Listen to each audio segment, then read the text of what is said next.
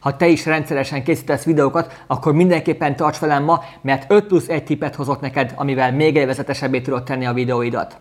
Na vágjunk is bele! Business Café Podcast. Kezd a reggelt inspiráló gondolatokkal vállalkozás és marketing témákban. Az első tippem, hogy figyelj a részletekre. Nézd meg, hogy milyenek a fények, milyen a hang, és milyen a háttér mert hogyha ez a hármas kombó megvan, akkor már biztos, hogy élvezhető lesz a videód. És egy haladó tip a háttérrel kapcsolatban, hogy próbáld úgy beállítani a kamerát, meg a maga a hátteret, hogy kellően nagy távolság legyen mögötted. Mert hogyha ezt jól meg tudod csinálni, és kellően jó technikát használsz, kellően jó az objektíved, akkor egy nagyon jó kis mélység élességet tudsz kialakítani, ezáltal maga a hátteret nagyon szépen el tudod mosni.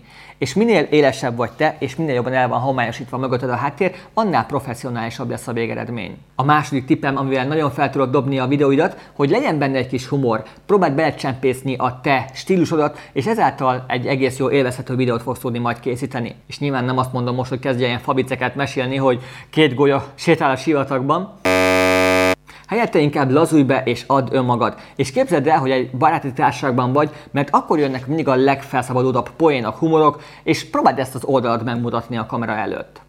A következő tippem, hogy a videózásban nyugodtan csempészt be a storytellinget, vagy a történetmesélést. Ez azért működik nagyon jól, mert a történeteket már gyerekkorunk óta imádjuk. Emlékszel, amikor ilyen 5-6 éves lehettél, és esténként odaült az anyukád melléd, kinyitotta a kedvenc mesekönyvedet, és hosszú perceken, 10 perceken keresztül mesélte a kedvenc meséidet, miközben te álomba szenderültél. Emlékszel?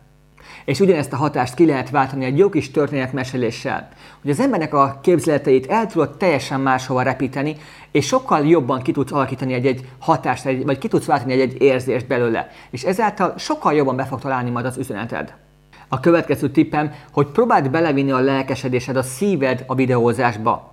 Mert gondolj bele, hogyha úgy adsz elő a kamera előtt, mint hogyha egy időjárás jelentést olvasnál fel, vagy egy tudományos konferenciánál adnál elő, akkor az emberek utálni fogják a videóidat. Hogyha viszont tényleg az energia, a szikra, a tűz átjön a videódból, akkor viszont imádni fogják a te tartalmaidat. Az ötödik tippem, hogy mindenképpen legyen egy ukáz a videód végén. De mit jelent az ukáz? Hát cselekvésre felszólítás.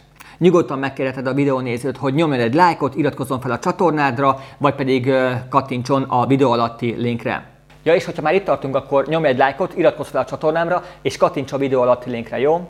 A plusz egy tippen pedig a legvégére, hogy mindenképpen próbáld élvezni a videózást.